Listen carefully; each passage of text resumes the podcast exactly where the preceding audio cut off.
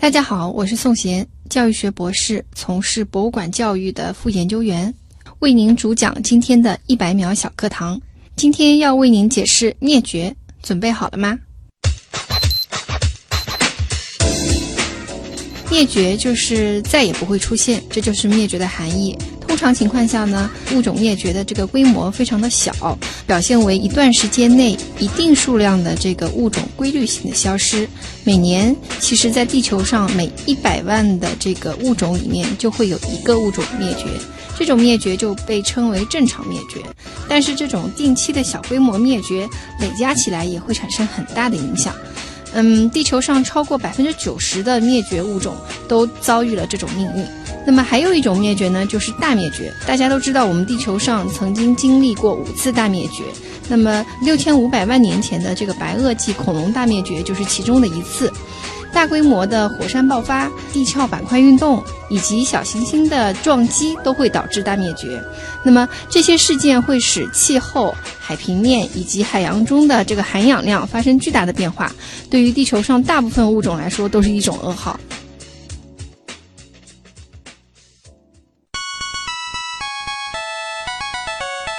节目准备好了吗？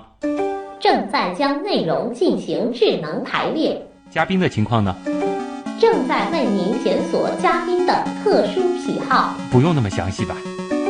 正在为您安装幽默插件。你这是在吐槽吗？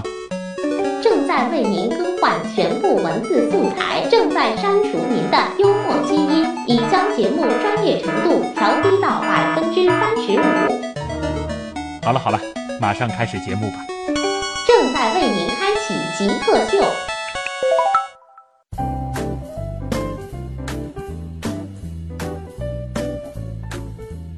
欢迎各位来到本周的极客秀。本节目是由上海市科委支持播出。大家好，我是特别特别特别喜欢逛博物馆的旭东。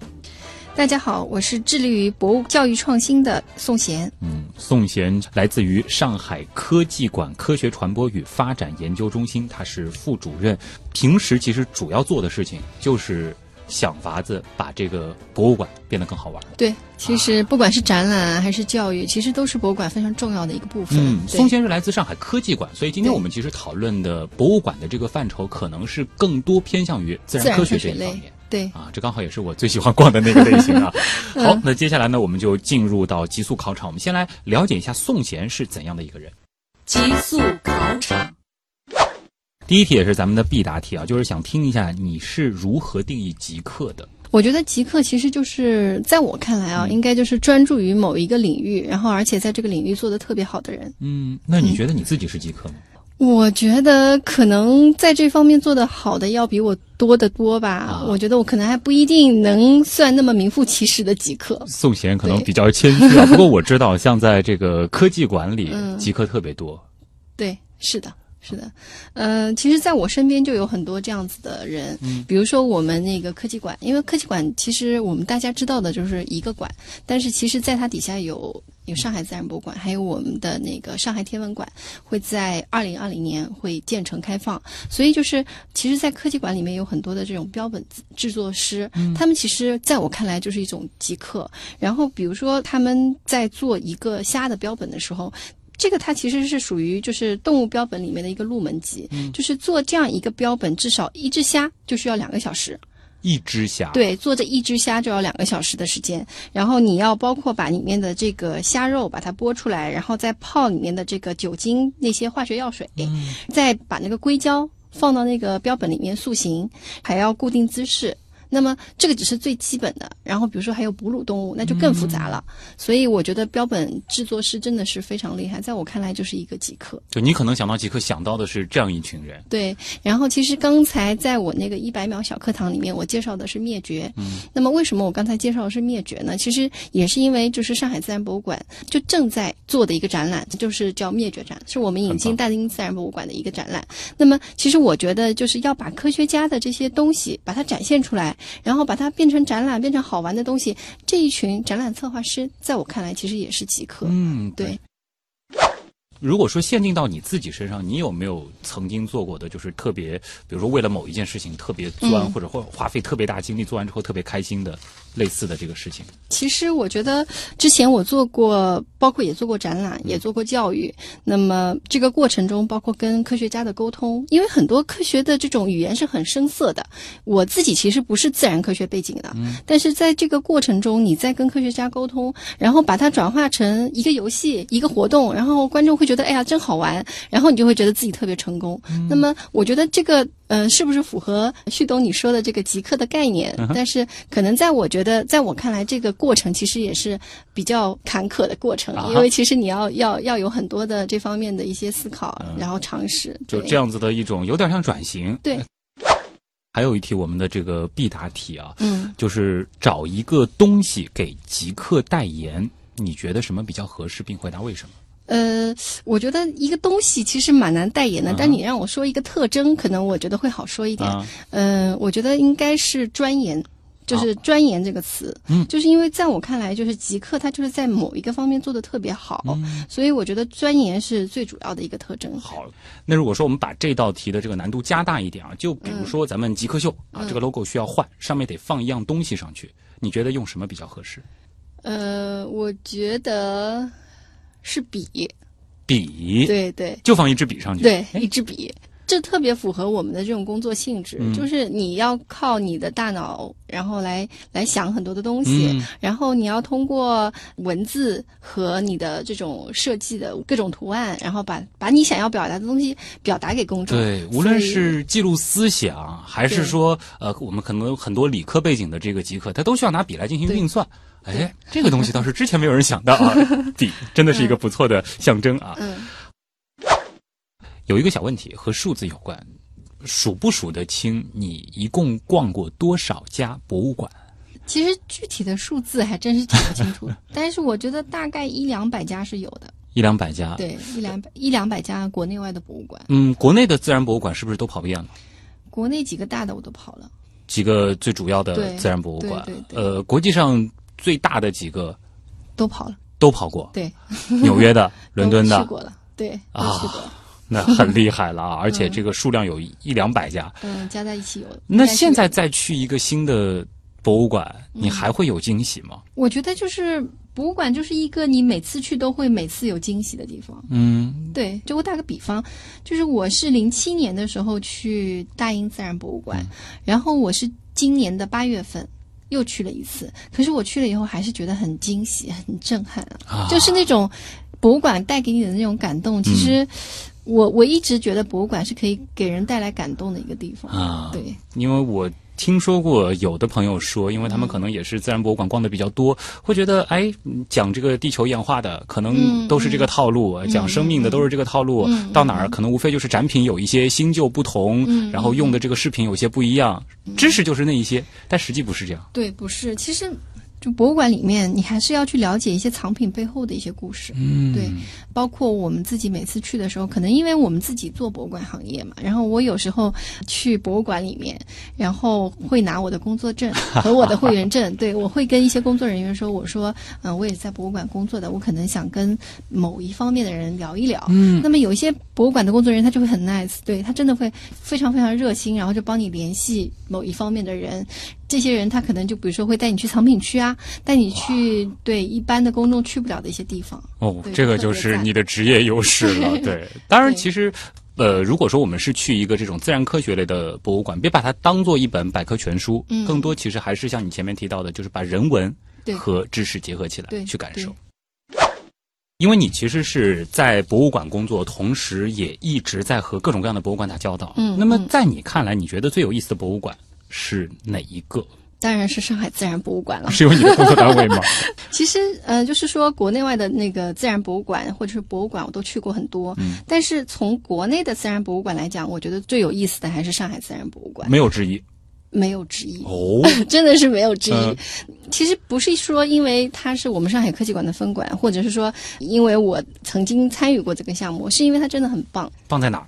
我觉得有几个方面吧，就是第一个就是说从整个展示来讲，因为我们知道其实自然博物馆给大家的一个感觉就是很经典，有各种标本的摆放啊，有很多的这种标本展柜啊、景箱啊。但是自然博物馆它其实除了这些之外，它有很多很新颖的展示方式，比如说我们的非洲大草原，它是一个一千多平方米的一个步入式的一个场景，从这里面进去之后，你可以看到整个非洲大草原的各种各样的经典的标本，但是我们在这个场景里面结合了很很多声光电，而且会这个定时的上演多媒体秀，来展示非洲大大草原它在不同时间、不同季节的这个动物的一个行为特点，然后它会给你展现这种整个大草原非常恢宏的这个场面，然后也会有这种星空下非常非常和谐、非常非常安详的这种感觉，所以进去会非常的震撼。就并不是说只有一些动物的标本，对对，我们其实结合了很多的技术。对，嗯第二个呢，就是我们还有很多展项是结合现在非常流行的增强现实技术，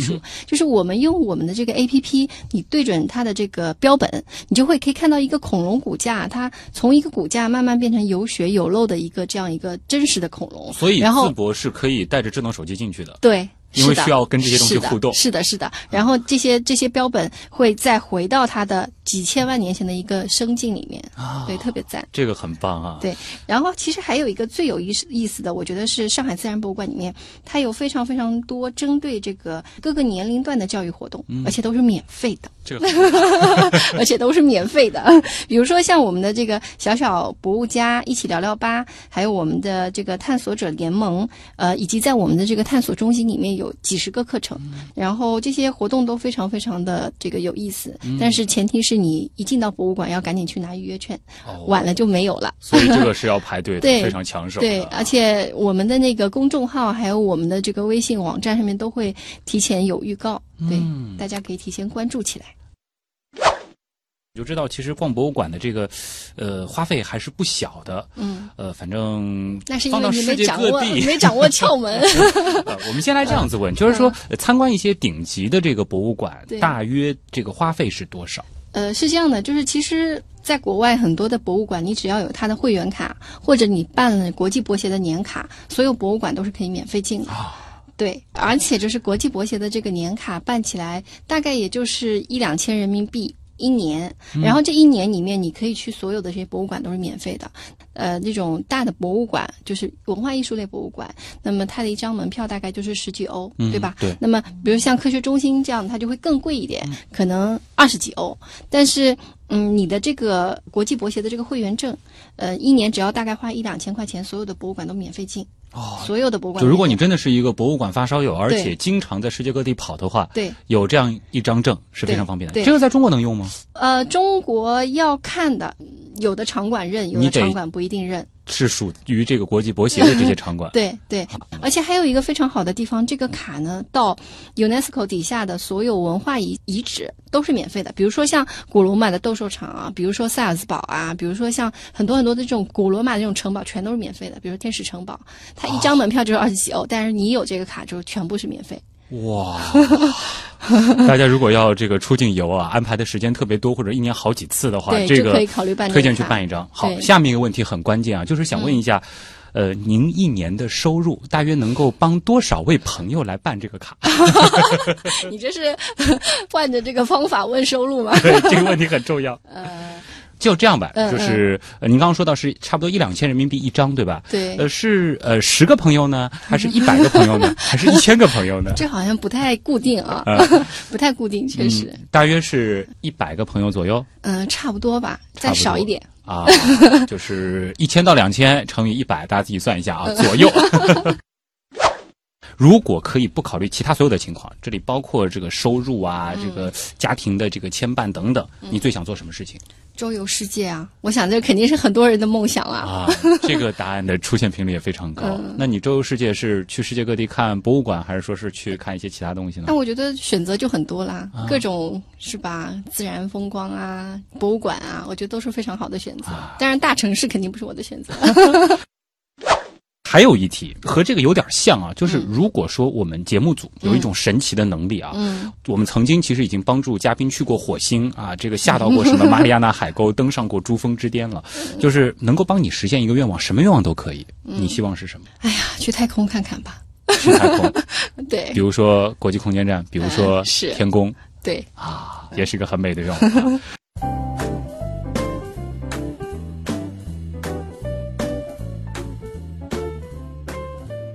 欢迎各位回到极客秀，大家好，我是非常非常非常喜欢逛博物馆的旭东。大家好，我是致力于博物馆教育创新的宋贤。今天做客我们节目的极客是上海科技馆科学传播与发展研究中心副主任宋贤。那他的这个教育背景呢是教育学的博士，现在呢是在做博物馆方面的事儿啊。呃，其实前面我们就做了一个铺垫，接下来呢就会和大家具体来聊一聊，呃，我们说博物馆的正确打开方式啊。这里其实特别想听听宋贤你的理解了，就包括你自己逛博物馆，你可能会怎么逛？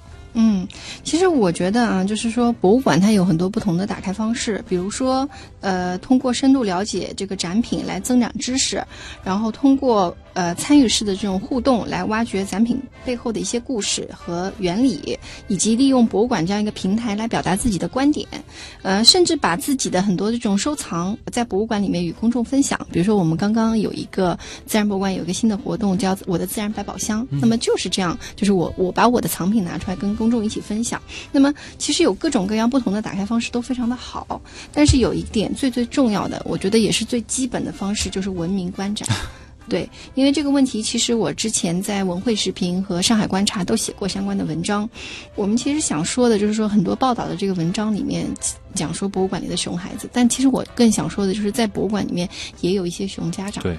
对，就拿我们这个很多这种自然科学类的博物馆里面来讲，我们其实里面有很多标牌，因为它涉及到参与性，它跟文博类的博物馆不太一样，你可能就是看，但是。科技馆或者是自然科学类博物馆里面，它很多东西是要你去动的，嗯那么它就会对年龄有所限制，比如说要求一米以上的，对吧？那么比如说还有一些展品，它是要求你排队的，因为它毕竟就不是一下能够接待这么多人参与，对吧？但是很多家长他就不遵守这个规则，可能插队啊，对吧？可能这个嗯不符合要求，都一定要要求让自己的孩子参加这个活动。那么其实我们自己在。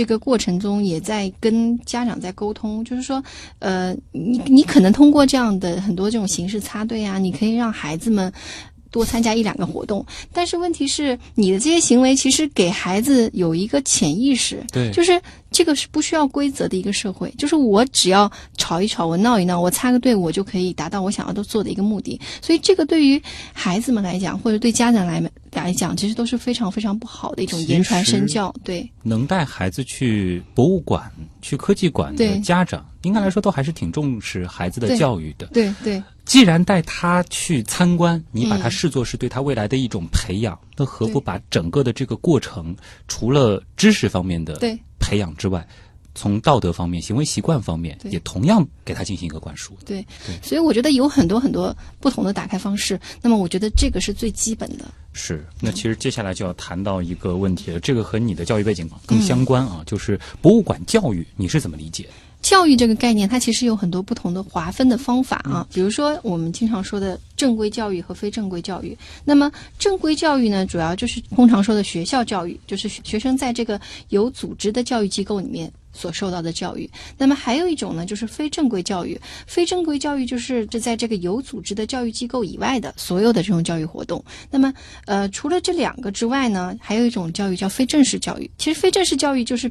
它是区别于这个前面两种的，那么也叫不正规教育。就比如说我们读书啊、看报啊、看电影啊，人和人之间这种有意义的交谈啊，这个其实也就是非正式教育。那么博物馆的教育显然它属于非非正规教育。那么具体来讲，就是博物馆它和教育相关的这种体现，可能有什么样的特点？我觉得就是博物馆区别于学校教育最大的一个特点就是呃问题导向。嗯，它其实是一个呃很明显的问题导向的一个教育方式。因为其实我们的博物馆经过这几百年的发展，最开始的时候它可能是收集这种各种珍奇物品的这种这种地方，对。那么那随着这几百年的这个发展，它其实慢慢的从这种以物为本的这种展示形式，慢慢的强调这个问题导向的一个教育方式。所以你会看到很多现代的博物馆，它其实越来越强调通过各种多元的这种展示手段，然后再结合一些这种很有意思的教育活动，那么让观众在问题情境里面可以自主的学习。嗯，其实也就是我们自己，我们经教育学里面经常说的，就是自我导向的学习。所以，其实我们一直在我们的这个博物馆的教育里面理念里面就强调，公众它其实是一个平等的交流者和对话者。就是我们不是说要灌输给他们什么东西，而是我们是把它当成一个对话者。来看待，对，这是一个特点。那么第二个特点呢？我觉得就是科学和人文的结合，尤其在这个自然科学博物馆里面，这块我觉得是越来越明显的一个特征。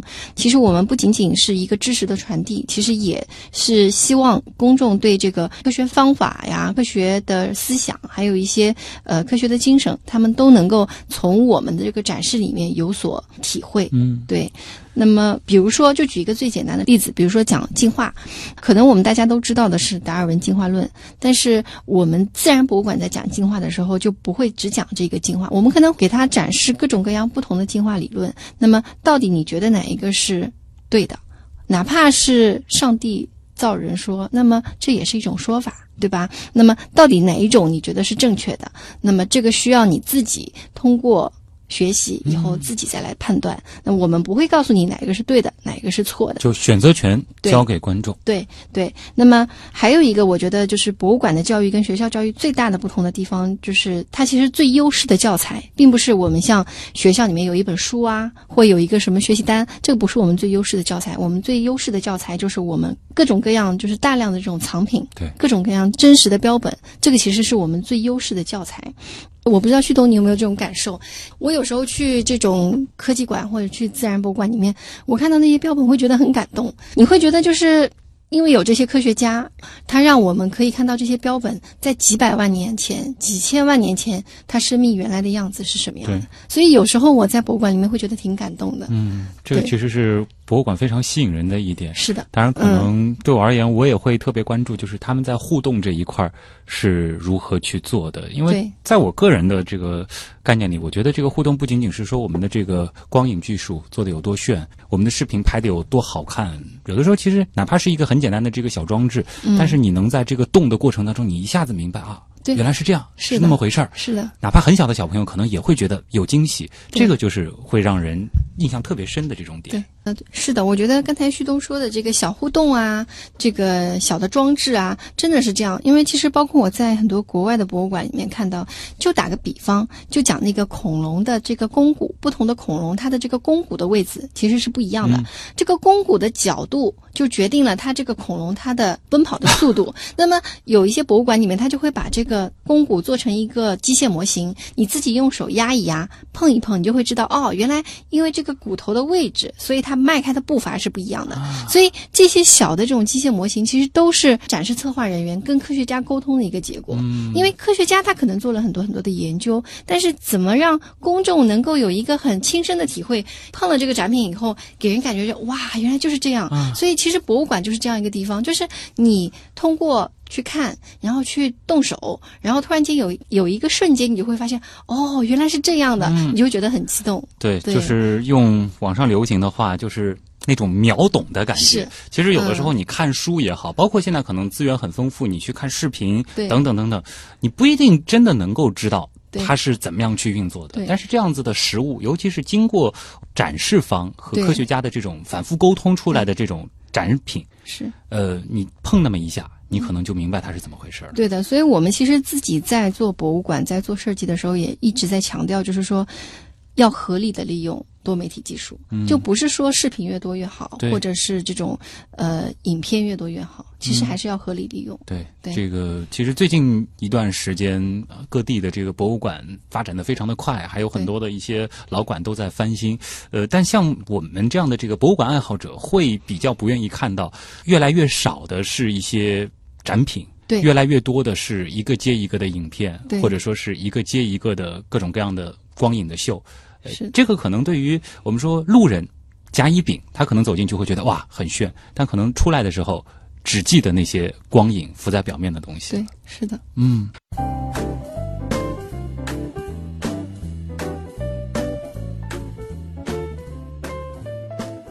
欢迎各位回到极客秀，大家好，我是特别特别特别喜欢逛博物馆的旭东。大家好，我是致力于博物馆教育创新的宋贤。嗯，其实回想一下，我之前给自己安排的每一次旅行，可能起码是五到六个博物馆。嗯宋贤其实世界各地的博物馆应该走的比我还要多，再加上你你是有那张你前面提到的那个卡的是吧？是，呃，接下来的时间呢，可能更多的会来聊聊宋贤的一些个人经历啊。嗯呃，再介绍一下，宋贤呢来自上海科技馆科学传播与发展研究中心，他现在的职务呢是副主任。那他的教育背景呢是教育学博士啊。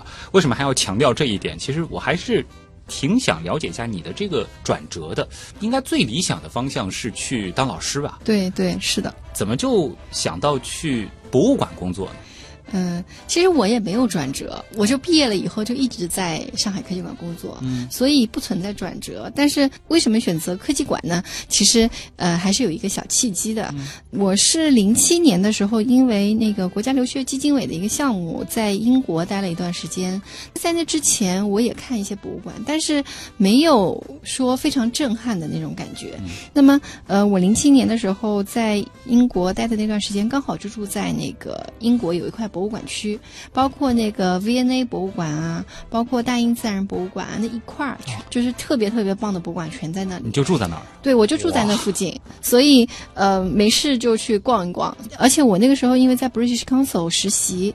我们那个项目有一个实习项目，我就在 British Council 实习。British Council 的那个对面不就是那个叫 Trafalgar Square，、然后 Trafalgar Square 的那个对面就是他们的国家画廊。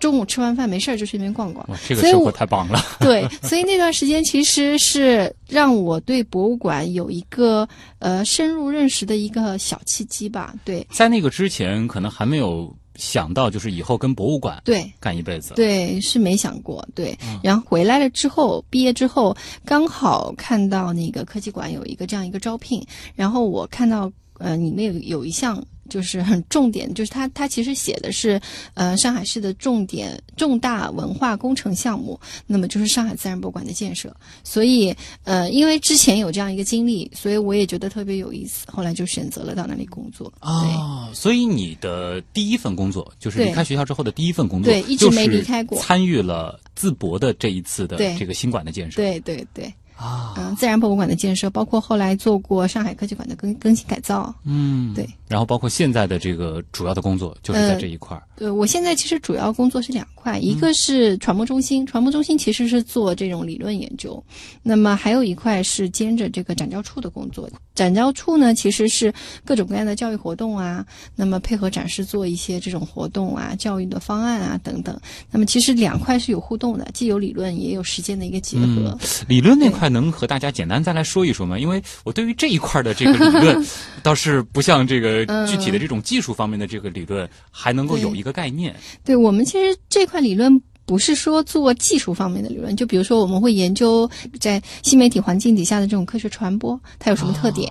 那么在这种环境下，公众传播的策略是什么？比如说，但这只是其中的一个点。嗯，对，比如说类似这样，那具体到一些小问题，就是如果说呃有听众。嗯可能听了以后想去科技馆逛逛、淄博逛逛，里面的哪些痕迹是宋贤留下的呢？这么这么大一个工程嘛，其实都是大家一起来做的，你很难讲说哪一个东西是我设计的，哪个东西是他设计的。对，对。嗯，也就是说，其实更多的是一种策划，就是你们会去讨论这里面放一些什么，怎么放，讲一个什么样的故事，对，就是你些问题。对你的主题是什么？我想要表达的内容是什么？啊对，然后在这个科学内容之下，我会有哪些展项？嗯我这些展项要怎么来把它做成一个故事线？对。啊，然后再和科学家和技术人员对，和因为你所有的你所有的这些科学内容都是要负责任的，嗯，对？吧？然后你嗯很多的这里面的一些科学绘画呀什么，你都必须是要有科学原理在里面的。啊，对，有一个小问题啊，这个问题其实我会问一些搞设计的人员、嗯或者是一些艺术家，嗯就是你觉得你的。就是你们这个团队做出来的这几个展区，嗯和你们当时预想当中的那个完美的状态，大约差了多少？对，其实我们当时也在讲，就是呃，是有这样一个比例，就是说你最开始想要的这个设计的效果和你最后达成的这个效果，如果能实现百分之七十到八十，就已经很完美了。对，对，啊、我觉得淄博基本上实现了百分之七十到八十。哇，那是一个很高的水平了。是，我觉得已经算是蛮好的了。好的，那有机会大家一定要去那边看一看啊。呃，这个里边其实是凝结了上海一大批我们说这个博物馆方向的、自然科学方向的人的这个心血。对，嗯，也是希望大家到里边有那种啊，原来是这样的感觉。对，好，呃，这里是极客秀啊，我们还是进一段广告。广告之后呢，我们要把时更多的时间留给听众了。其实关于怎么逛博物馆，有哪些同样好玩的博物馆值得推荐，类似的问题还是很多的。问题来了，问题来了，问题来了。第一个问题来自二次元与三次元，他问啊，听说你去过很多很多很多的博物馆，那么有什么令你特别难忘的博物馆经历呢？我看了很多很多的博物馆，就是除了标本，我刚才其实也讲了，就是说除了标本带给我的这种感动之外，还有一个就是人给我带来的感动。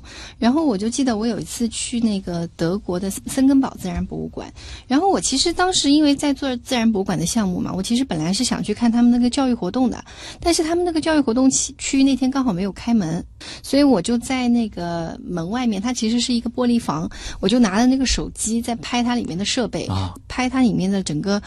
呃，设施的一个摆放，然后这时候就来了一个老太太，她就在旁边观察我，因为其实正常的一个 游客是会不会，对他不会拍这个的，所以他可能也也能够猜到大概我是在博物馆里工作，然后我就跟他聊了一会儿，他就知道哦，原来我们在做上海自然博物馆，然后原来我是来自上海科技馆的，我们就其实也聊了很多嘛，然后我就知道哦，原来他是他们这个馆里面一个老科学家。他已经退休了。其实我说你为什么退休了还过来呢？他说其实呃，自然博物馆就是这样一个地方，因为他知道的很多很多的东西还没有传授给年轻人，所以他每天就是如果有空，他就会来这里来博物馆里跟年轻人交流，呃，毫无保留的告诉他们。很有意思的，他带我去他们的那个藏品区。他们那个藏品区特别有意思，就是我去森根堡自然博物馆的时候是穿过那个马路，结果呢，他带我去藏品区的那个地方就是在这个马路的下面，就从他们的这个博物馆一直延伸到马路对面这一整块的马路下面就是他们的藏品区，而且对，而且呃，这只是他们的其中一个。藏品区，然后在那里面就是有你会看到有很多这种标本技师在修复标本啊，然后还看到他们各种各样的这种陈列，就是标本的层，就是陈列柜啊什么的在里面，就特别震撼。然后我就给我的感觉就是博物馆里的人就是特别的开放。他们一知道说哦，你原来是博物馆同行，他们就会特别热心，对、他们就是挺毫无保留的，我觉得。对，当然，其实，呃，现在去很多的这个博物馆，那边的工作人员其实真的是非常的专业，只要你愿意问，他都愿意非常非常耐心的去告诉你他背后的道理。对，其实这个老太太也，她当时也是在讲，她说。自然科学的研究，或者是博物馆里面的这种研究，其实是无止境的，就是需要像他们这样一代一代的传下去。对对曾经让我印象很深的有研究昆虫的科学家，他一辈子只研究了蝴蝶中的一个目下面的一个属下面的一个种。是的，是的，啊嗯，这个是非常有意思的。但其实你还提到另外一个信息，就是对于一个呃自然类的这个博物馆而言，其实展出的往往是它很小的一部分，是的，它的馆藏或者说它背后的这个研究，对才是它非常重要的另外一个部分。对，是的，就是其实。尤其像像大英自然博物馆来讲，它其实它不仅是一个博物馆，它更重要的身份其实是一个科学研究机构。嗯，它有非常非非常多的这种优秀的科学家，所以大英自然博物馆它的这个馆的愿景或者说它的使命，就是要发出全世界最权威的声音。它为什么能够这么说？就是因为它有一大批非常非常优秀的科学家来支撑着它的展示，来支撑着它这些藏品和展品。嗯，你不同的时间去看，你会发现它其实展品是在不断在换的。那么他会一段时间会把他们一些镇馆之宝，或者是他们觉得非常有意义的一些藏品，分时段的拿出来给公众展、展示。然后这个它背后的那个策展团队就会想，每一次可能要换个主题，换一个故事，对。然后同样都是这一些宝贝，它通过不同的组合，对给公众带来不同的惊喜。是的，而且呃，比如说像大英自然博物馆，它之前新开了一个达尔文研究中心。那么达尔文研究中心其实就是一个科学家和公众有一个更好交流的一个地方。那么他们大概是每天下午两点左右，他们有一个叫呃 Science Studio。类似于科学秀的一个地方。那么科学家就会到这个 studio 里面去。把他们的研究通过很形象、很生动的方式来展现给公众，然后也会有固定的时间来接受公众的一些问题。类似的事情，现在淄博也在做，是吗？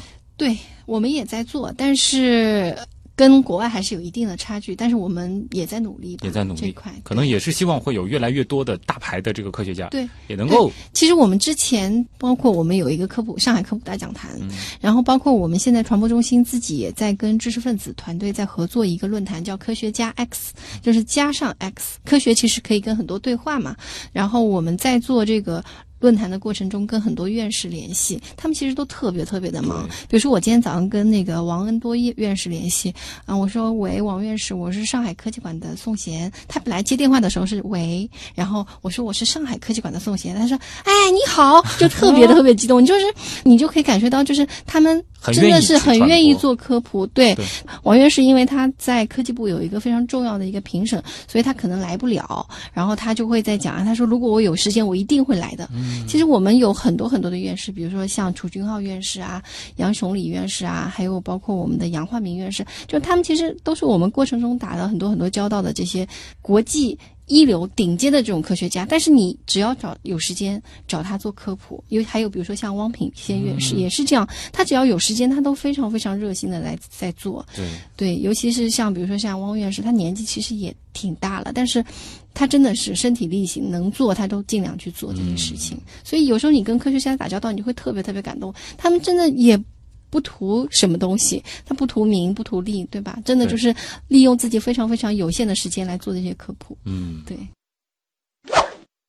下面一个问题其实和我们刚才聊的还是有点关联的啊，来自南友乔木，他其实问的就是除了对外开放的展览区之外。博物馆大部分的馆藏都储存在封闭的区域里，供科学家研究。他就想问，这些研究它具体有什么意义呢？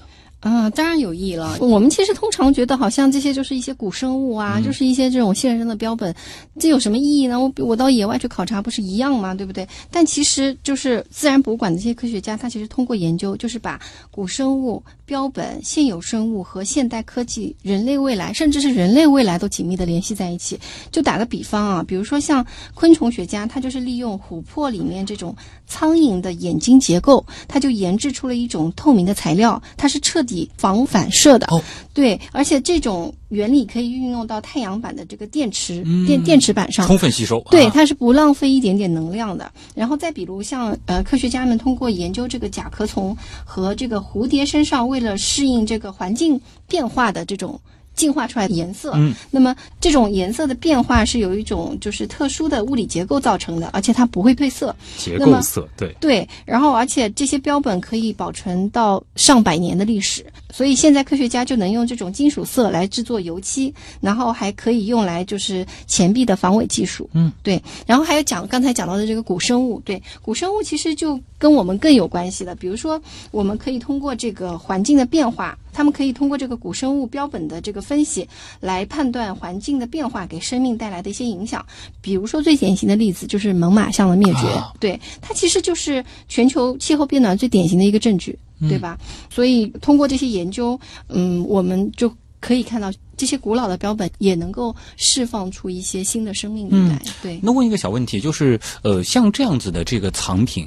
如果说是有这个研究人员，他可能需要研究的话，是可以申请呃借来研究，或者说是有这样的渠道吗？嗯，可能现在的并没有这么开放。但是如果你是，比如说你是本身是研究院所，比如说北古所啊，或者是这样研究院所里面，你们通过这种官方的这种渠道，如果个人渠道可能会有点难，但是如果通过官方的这种渠道，可能是可以。就会有一种这样的交流。对，因为我有一个朋友，他是在那个就在英国文化协会，然后他就做文化这块的，他就说他去那个大英博物馆，然后他说他特别想看哪一哪一卷哪一卷的这个藏品。嗯，那么他就跟大英博物馆写信，因为他是官方的嘛，他如果是一个个人，可能会就有点难。对，然后他就通过就是自己的这个官方的渠道跟大英博物馆取得联系，然后大英博物馆就真的开放这个这个藏品的区域给他，所以可能通过。官方的渠道，机构跟机构之间的这个渠道就会好一点。个人我估计可能还是有点问题。嗯，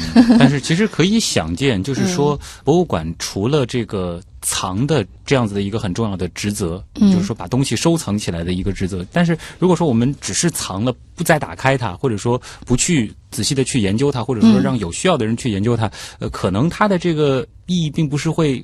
发挥到最大，对对它一定是会让有需要的人去把当中的奥秘进一步的去揭开。对，是的呃，这个大家也可以放心啊。嗯我思故人的这个问题很实用啊，就是想问一下，就是国内也好，国外也好，还有哪些值得一去的博物馆？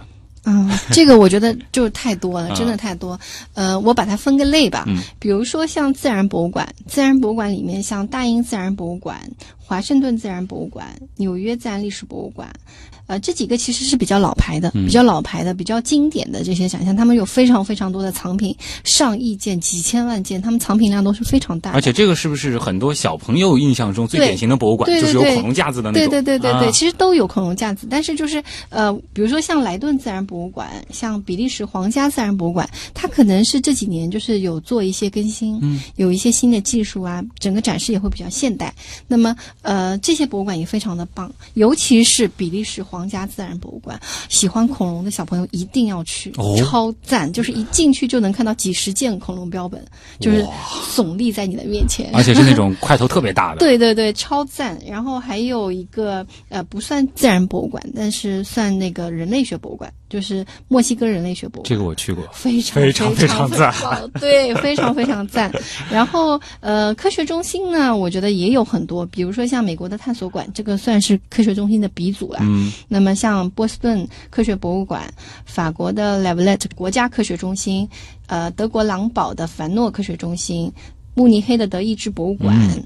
对，然后像加拿大的安大略科学中心、波兰的哥白尼中心，还有日本的未来馆，以及非常无比推荐的史密森尼国家航空航天博物馆，这个是在哪个国家？在美国，在美国，就是它是 Smithsonian 整个研究会底下的、啊研究院底下的，就非常棒的一个跟超赞。航天技术跟天文相关的就。是基本上小男孩进去就疯了的那种。这个，你刚才提到这些都去过你？嗯，去过，就特别特别赞。好吧，太羡慕你了。我这里面好像对也就去过三个。嗯，然后国内的这个博物馆呢，就是我其实会比较推荐，呃，就自然博物馆肯定是首推我们上海自然博物馆，嗯对吧？还有上海科技馆。那么其实还有一些也蛮不错的，像北京也有蛮多北京自然博物馆啊等等。当然，但我觉得国内文博类的博物馆这可能和我们国家的这个历史积淀有关系。比如说像故宫博物院啊，像国家历史博物馆啊，陕西省自然博物馆、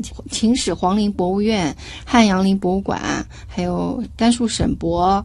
河南省博物院、内蒙古博物院等等等等，其实基本上各个省的省博都很好，都蛮好的。就是只要是省博，大家我觉还是得都蛮好，尤其是中原那一块的省博特别好，因为东西特别多，特别棒。对对对对，就是说我们以前的几个王朝比较兴盛繁荣的这个区域。对中原文明那一块，在那会沉淀很多的东西。是特别赞。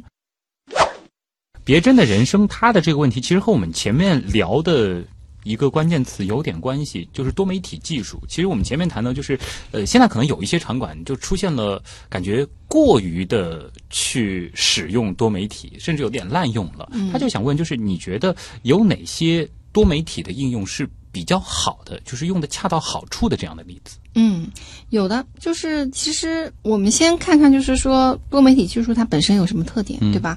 很明显的交互性，对吧？低成本。趣味性，而且超越时空这个限制，嗯对吧？那么这些特点其实都便于我们做一些内容的更新，那么也可以是为我们更好的诠释科学提供了一些手段。那么观众也很喜欢这样的一些手段。那么例子呢，比如说像国外的呃美国自然历史博物馆，两千年以后他们更新改造完成的一个罗斯天文中心，他们还有包括他们的恐龙厅、人类厅。其实都非常非常的棒。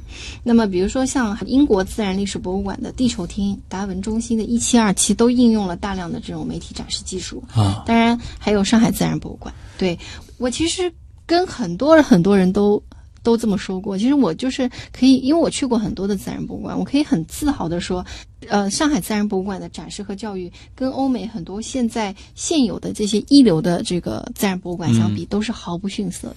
就是虽然我们的这个藏品没有他们多，但是我们的展示和教育真的非常非常的棒。嗯，就是比较好的这种多媒体的这种应用，应该不是单纯的一个影片那么简单。对对，是的，它其实是技术是为了内容服务的，嗯服务于内容的，所以其实不仅仅是单纯的这种炫技，而是怎么更好的把内容展示出来，这才是多媒体用的恰到好处的地方。嗯，曾经遇到过，在一个我就不具体点名了，就是可能是以某一个主题，呃为核心的一个科普馆，然后它的这个多媒体影院放的是好像完全没有关系的一个类似于过山车的这个视频，这个就会让我觉得非常的困惑。对，真正的还是应该是有一个很好的结合啊。嗯。彼得兔爱上大白白，他说能不能推荐一到两本就是和博物馆专业有关的这个入门书籍？呃，其实因为我自己不是学博物馆学的，所以呃，我推荐的博物馆学的书也不一定很专业。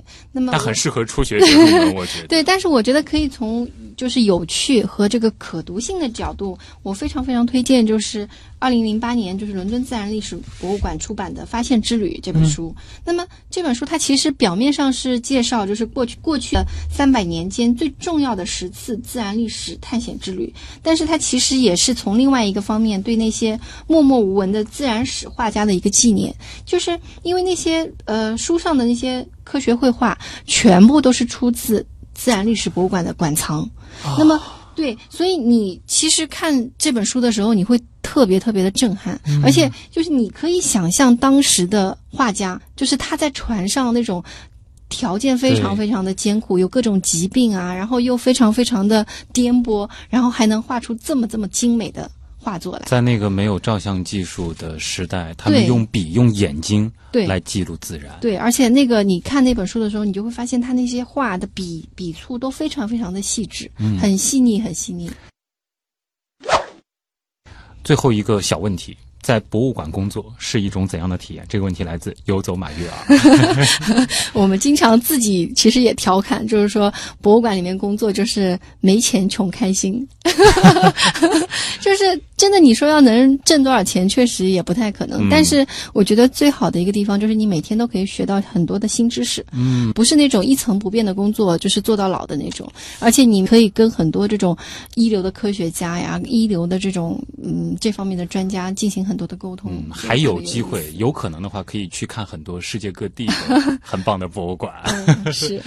总之，其实我觉得对我而言，因为我很喜欢科学，还是很让人羡慕的一份工作啊。好的，今天也再次感谢宋贤做客极科秀啊。那么宋贤来自上海科技馆科学传播与发展研究中心，有兴趣的朋友也可以去上海自然博物馆、上海科技馆去逛一逛、看一看，说不定也能偶遇宋贤。好了，以上就是本周的节目，我是旭东。本节目是由上海市科委支持播出，咱们下周再见。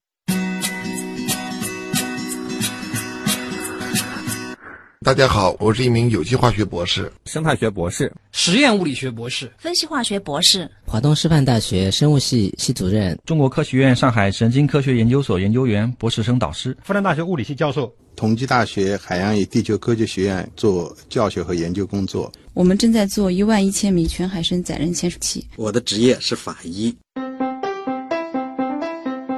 今天要向您解释的专业名词是深渊。